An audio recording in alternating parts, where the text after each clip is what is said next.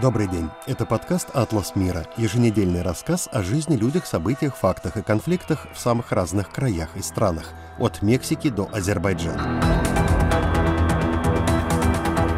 После победы. Какой Азербайджан намерен построить Ильхам Алиев?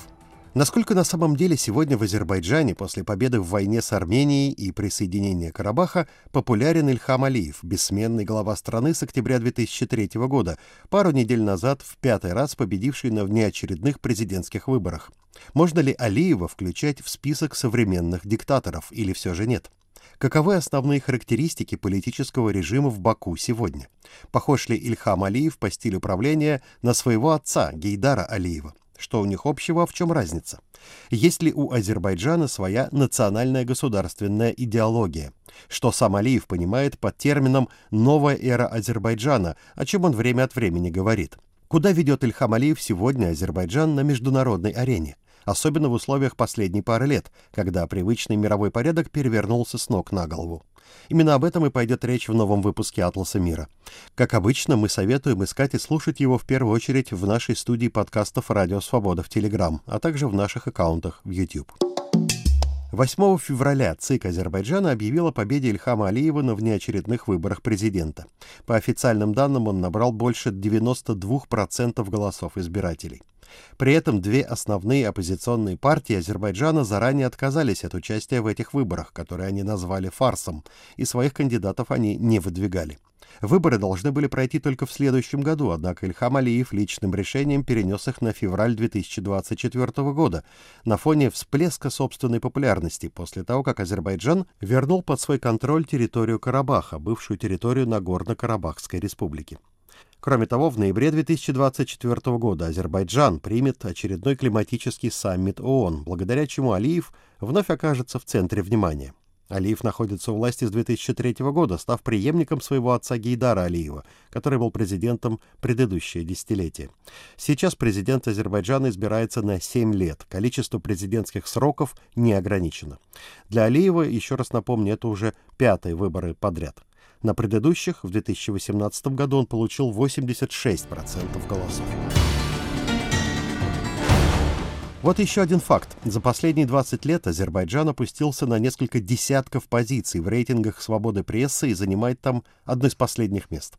В стране принимаются репрессивные законы. Многие журналисты арестованы, другие бежали.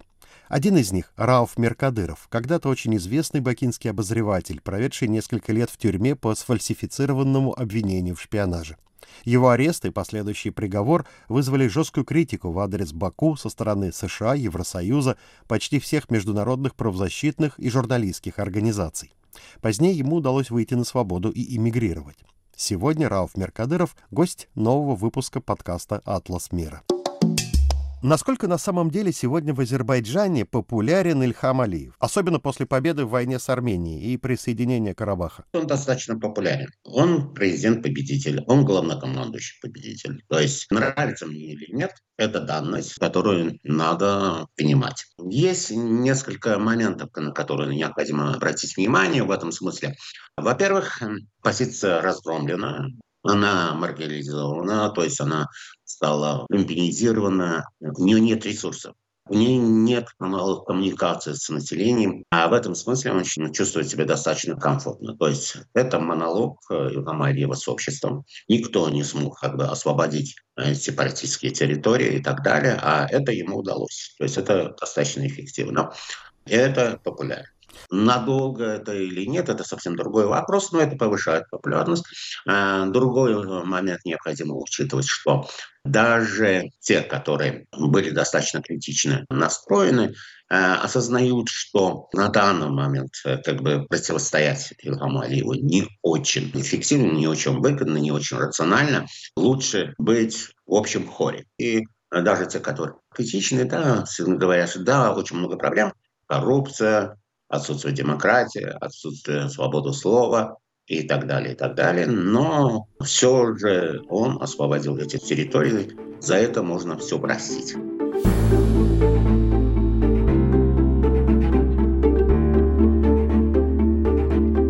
Хочется спросить так. Вот после этой победной войны в целом Алиев уже приравнен к небожителям, то есть он окончательно стал великим, вечным и непогрешимым таким собирателем земель Великого Азербайджана? Нет, я не думаю, что это так. То есть это данный временной отрезок. Дело в том, что нельзя небольшой на сегодняшний день Азербайджан э, сравнивать с государством, с имперским мышлением. Да?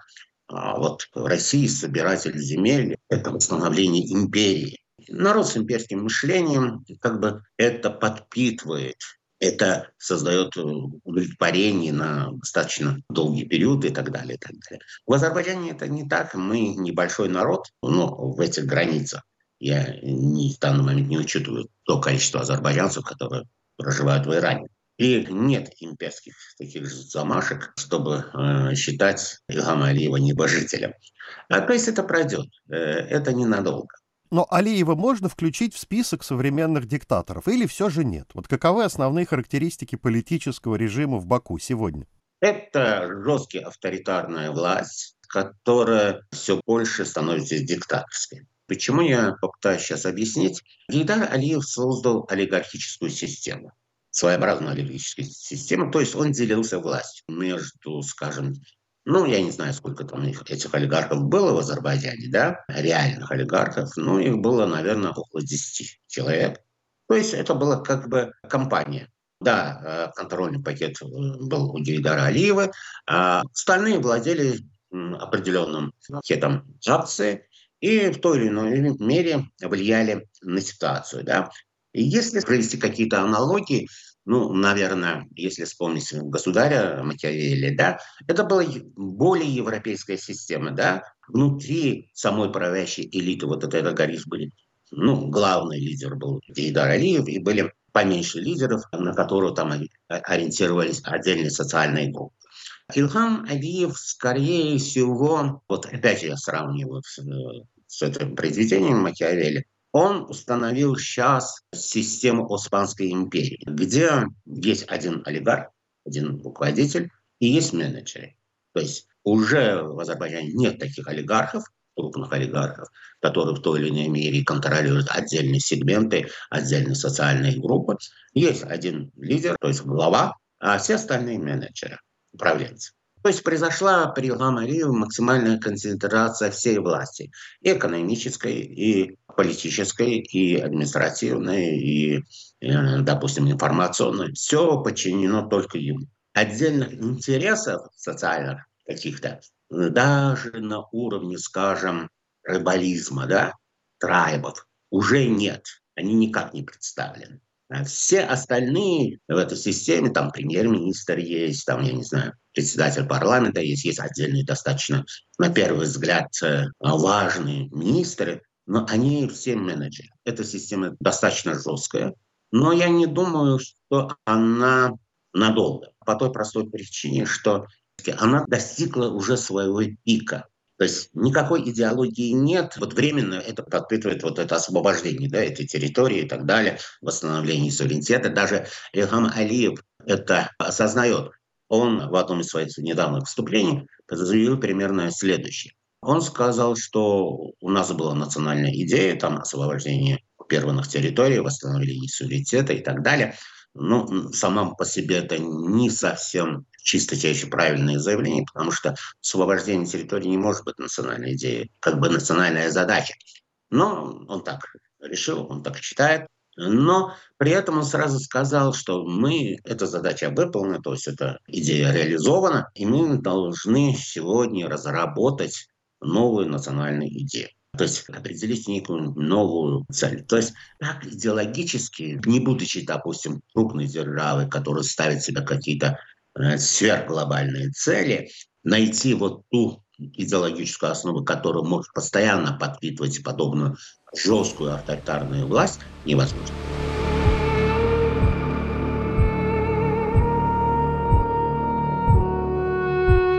Почему вообще Алиев решил провести последние выборы так досрочно, раз он уверен в своих силах, в поддержке? Каковы были его расчеты? Это демонстрация того, что он понимает, что некоторые проблемы он должен решить именно на пике своей популярности.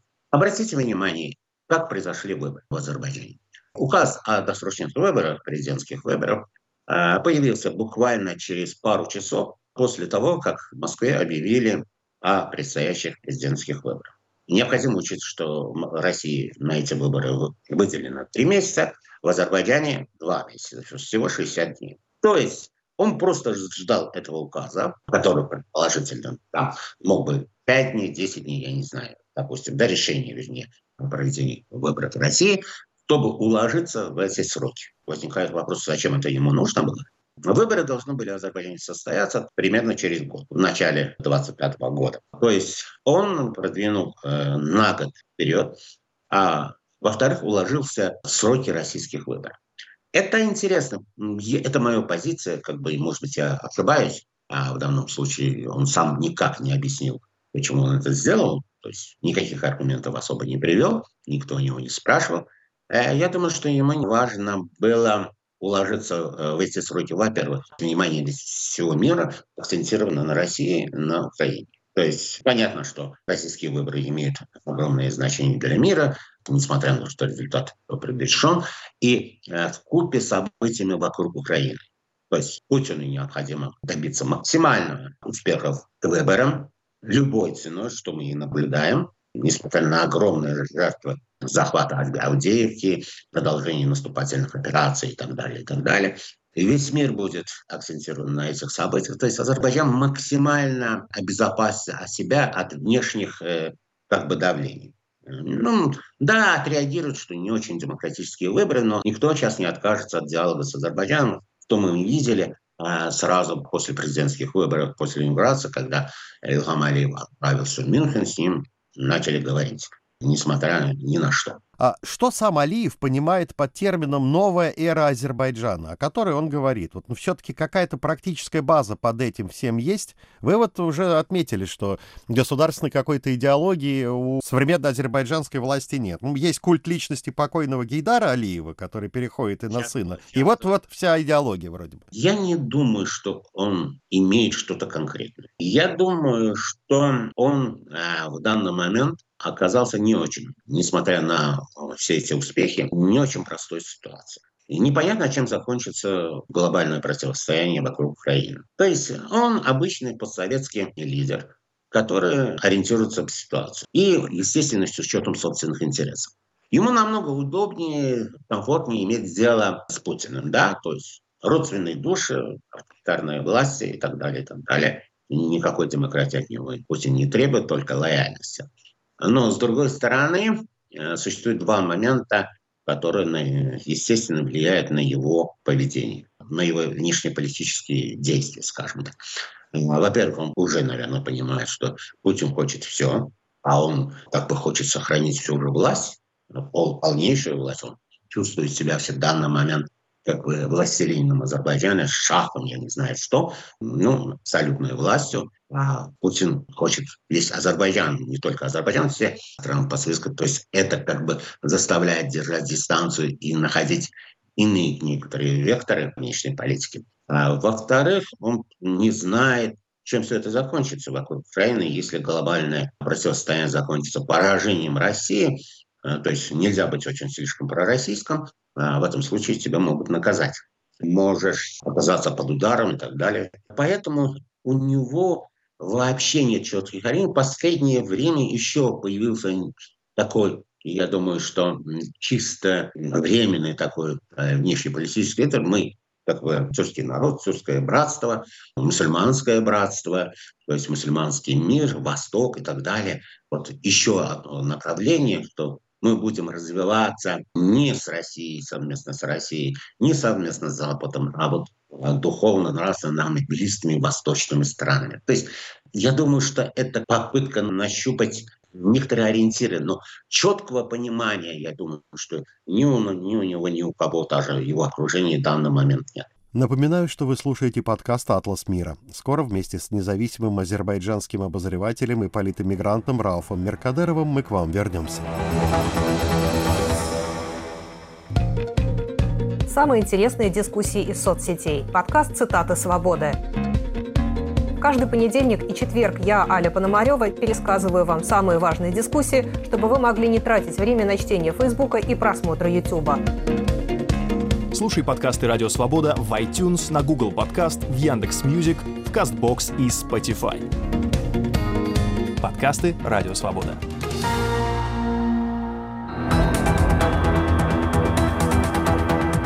А теперь с вами вновь подкаст «Атлас мира». Мы вместе с независимым азербайджанским обозревателем Рауфом Меркадыровым продолжаем разговор о том, какой Азербайджан намерен строить Ильхам Алиев.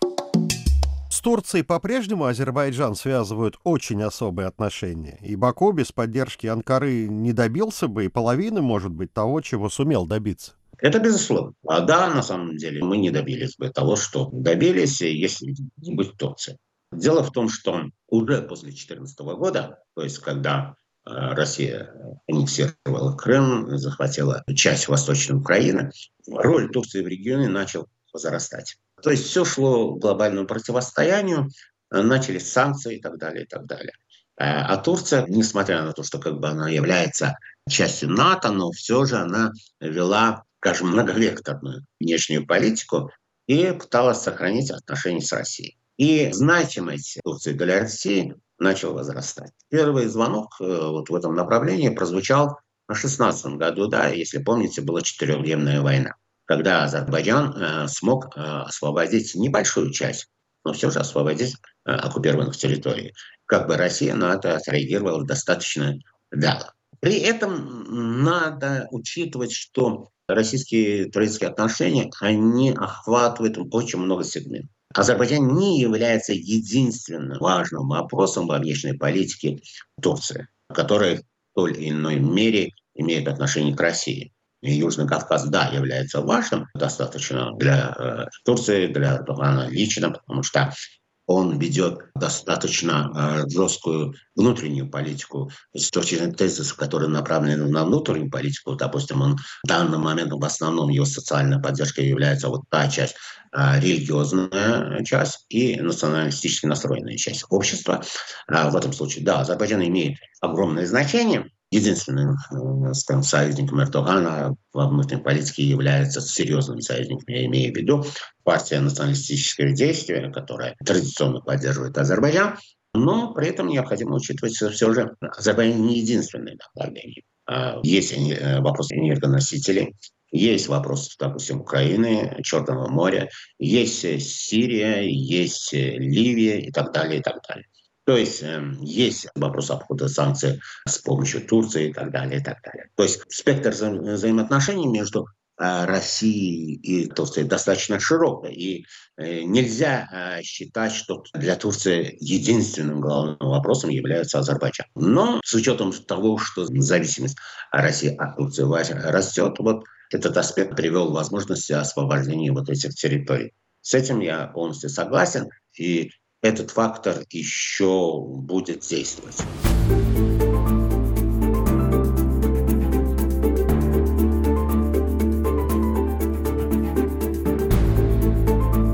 Рауф, кстати, а насколько сильна в Азербайджане сила религии? Зачастую ведь именно с какого-то религиозного, низового протеста и начинаются восстания, например, против власти. Ну, вспомним арабскую весну.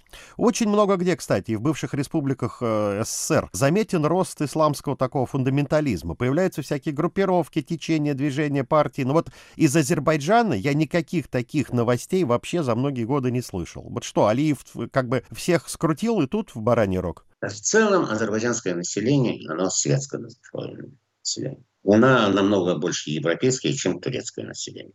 А в Азербайджане такого разрыва, жесткого разрыва между религиозно настроенными людьми и светскими настроенными людьми, как в Турции, нет. Если не считать небольшую часть, допустим, очень богатых людей, в целом э, и социальные различия не настолько явны. По крайней мере, на данный момент. Но это не означает, что в Азербайджане нет религиозного движения такого. Во-первых, оно сильно подавляется. Почему сильно подавляется? И на это как бы не очень серьезно реагируют правозащитные структуры. А потому что э, основные жестко оппозиционно-религиозные течения в Азербайджане или организации, скажем, или группы, религиозные группы Азербайджана, а, или связаны Ираном, или же связаны э, арабскими там, этими центрами, как Саудовская Аравия и так далее. И так далее. они подпитываются оттуда, то есть они в целом выступают как оружие внешнего влияния. Если общественное мнение не поддерживает полное подавление этих течений и так далее, организация, по крайней мере, достаточно безразлично, когда власти э, начинают подавлять именно эти представителей, сажают, там, арестовывают, лишают возможности проповедовать и так далее представителей этих организаций. Но я хочу э, обратить внимание, таких э, группировок в Азербайджане немного. Но они очень радикальны. Это настораживает. А, во-вторых, э, необходимо учесть, что они очень легко мобилизуемы. Они очень легко могут мобилизовать вокруг себя, допустим, низы, которые вообще все потеряли, у которых ничего нет, у которых нет никакой надежды на будущее. То есть в форс-мажорной ситуации они могут э, стать силой. Я хочу напомнить э, с истории России, да, Большевики были самой маленькой политической партией в России, практически, да, из крупных, если считать, э, и проиграли выборы учредительных собраний, но они именно взяли власть за счет мобилизованности и так далее. А вот эта группировка достаточно быстро может мобилизовать вокруг себя людей. Почему это легко сделать? Потому что при всем жестком подавлении как бы никто не закрывает в Азербайджане мечети. Да? Мечети существуют и так далее. А мечеть – это место сбора поверующих. И форс-мажорная ситуация, когда ситуация может взорваться, просто туда придет представитель, допустим, этой организации, насильно скинет официального, я в кавычках говорю, да, официального проповедника, и встанет, начнет проповедовать и призывать людей э, к чему, что и как надо делать. То есть, в принципе, структура религиозного влияния, да, она создана. То есть организация структура существует. Как это любой мечеть, это как бы ячейка, первичная ячейка. Она существует везде. Просто проповедуют сейчас правильные, я в кавычках имею в виду правильные, а в случае чего там может проповедовать неправильный проповедовать и призывать. То есть это э, выгодно отличает религиозные организации – религиозное вот это течение и религиозную оппозицию от других э, сил оппозиции, допустим, я опять же назову их условно-демократическими, которые выступают против а светские демократические, которые выступают против Ильхама которые потеряли все ресурсы, и финансовые ресурсы, и организационные ресурсы, и информационные ресурсы. То есть практически лишились всех форм коммуникации с обществом.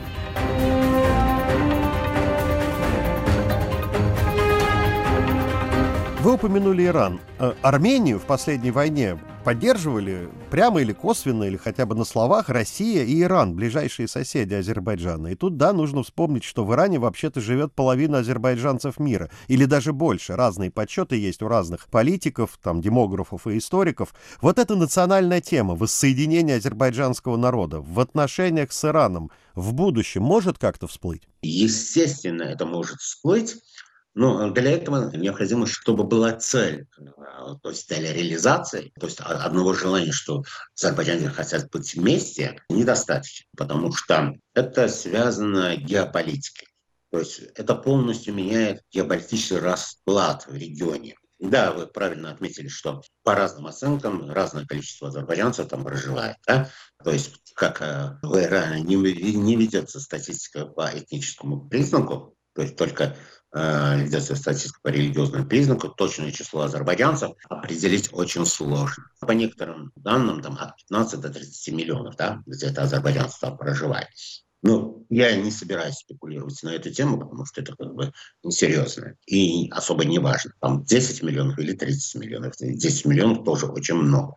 Почему это достаточно сложный вопрос? Одного желания там и даже стремление двух частей народа недостаточно, потому что это связано, скорее всего, с более серьезным решением о развале Иранской империи. Данной империи, а вы, наверное, смотрели на карту, это схватывает э, Каспийское море с юга, то есть выход Ирана на Южный Кавказ полностью закрывается в этом случае. Выход России по разным каналам, да, то есть если не через Азербайджан, по крайней мере, через Грузию, Армению, на Иран тоже закрывается. То есть создается полоса, которая объединяет не просто Азербайджан и Турцию, но и Турцию через Азербайджан, то есть через юг э, Каспийского моря, э, Среднюю Азию, то есть другие тюркские государства э, региона. То есть это очень большой геополитический проект, в принципе, который полностью меняет расклад сил Я думаю, что, по крайней мере, я подобного желания у ведущих игроков сегодня я не вижу. Последний вопрос, Ралф. В целом с Путиным у Алиева, несмотря на всю разницу и разницу интересов, вообще много сходства? Я уже сказал, что душевное родство присутствует. Оба хотят остаться у власти любой ценой. Я думаю, что даже Путину наплевать там на Российскую империю, на все это. Просто это для него единственный инструмент, который позволяет воспроизводить собственную власть. То есть постоянно ответственность этого монстра. Монстра, который существует в общественном сознании, а, который является движущей силой нации, общественного мнения, что вот наша империя, это материковая империя, она все, что было когда-то захвачено Россией, является российской территорией. И это все надо вернуть. И он не может остановиться, так как иной альтернативы, иного будущего, то есть счастливого будущего, не может обещать, потому что для того, чтобы создать это счастливое будущее, надо работать. А это болезненный процесс, это в любом случае приведет к уходу к власти и так далее, и так далее. Алиев может в короткое время сейчас воспользоваться вот той же игрой, да, я верну. Но в дальнейшем он несмотря на родство это, он не сможет быть Путиным, потому что он не может продолжать какие-то захваты. Можно, конечно, объявить там чисто исторически, да, определенные части э, других государств э, историческими территориями Азербайджана, но он прекрасно, я думаю, что осознает, что то, что позволено Путину, даже ему не всегда позволено, как мы видим, ему не будет позволено оно сделать. То есть такое стремление сохранить власть, он с Путиным родственной души любой ценой, но реальных возможностей он, я думаю, что понимает, что даже Путин не всесилен, и Путин сегодня столкнулся некой, скажем, глобальной оппозицией к своим стремлениям, то есть на него давят и так далее, и так далее. Илхам Алиева таких ресурсов нет. Азербайджан небольшая и не ядерная держава, чтобы шантажировать мир Третьей мировой войне. Напоминаю, что это было мнение Рауфа Меркадырова, азербайджанского политического обозревателя и журналиста, живущего в эмиграции. Спасибо, что были с нами. Наш подкаст «Атлас мира» всегда можно найти, скачать и послушать на самых разных платформах, от Spotify до Apple Podcasts и Google Podcasts. Разумеется, на нашем сайте свобода.орг, в аккаунтах «Радио Свобода» в разных соцсетях. Мы с вами на этом прощаемся на неделю. Всего доброго, не болейте и мира нам всем. Студия подкастов «Радио Свобода».